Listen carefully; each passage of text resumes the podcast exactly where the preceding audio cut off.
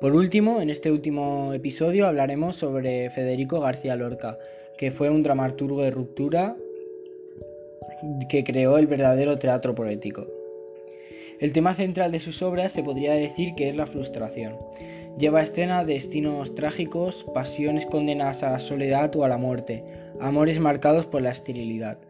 En bastantes obras esto aparece encarnado en mujeres. Se trata de la tragedia de toda persona condenada a una vida estéril, a la frustración vital, y lo que frustra se sitúa en el doble plano. Es un plano metafísico. Las fuerzas enemigas son el tiempo, la muerte y en un plano social los prejuicios de casta. En cuestiones de estilo, hace uso del verso y la prosa. Sus primeras obras están escritas totalmente en verso y la última, La Casa de Bernarda Alba, íntegramente en prosa. A medida que va ganando terreno la prosa, va creciendo también el arte del diálogo. En cuanto al lenguaje, convive la poesía y la realidad dando al habla un sabor popular y aliento poético. Podemos decir que su obra dramática puede agruparse en tres grandes bloques. Principalmente en los años 20, su primer éxito fue Mariana Pineda. A este le sigue La Zapatera Prodigiosa. En esta etapa experimenta con lo popular y guiñolesco, el teatro simbolista y modernista. Su segundo bloque es el teatro vanguardista, donde Lorca dio este nombre a las comedias creadas bajo el influjo surrealista. La técnica surrealista le sirve para explorar en los instintos ocultos del hombre. De esta época destacan Así que pasen cinco años y el público incompleta, en el que defiende el amor como un instinto ajeno a la voluntad, que se manifiesta de formas muy diversas, entre ellas la homosexualidad, ya que él era homosexual y critica a una sociedad que condena a todo el que es diferente.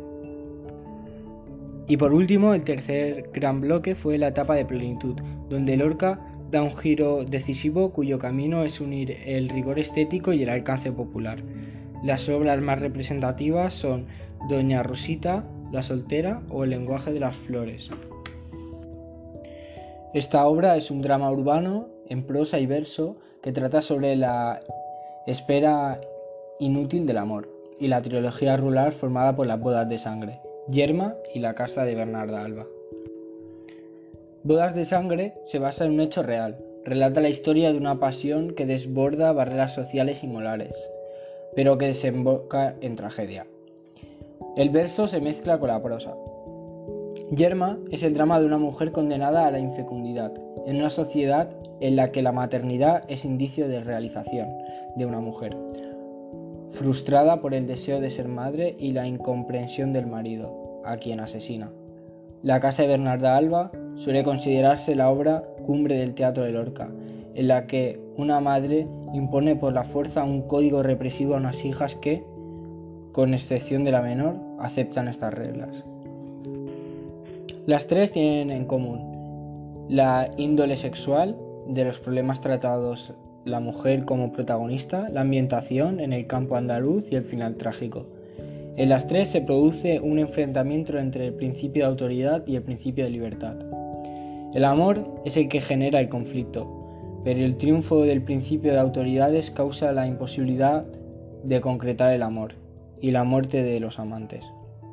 Se produce entonces la frustración, ya sea por el amor imposible, ya por el conflicto entre deseo y realidad, o por el enfrentamiento de libertad y autoridad. De este modo, Bodas de Sangre representa el amor frustrado, Yerma la maternidad frustrada y la casa de Bernarda Alba, el amor y la libertad frustrados.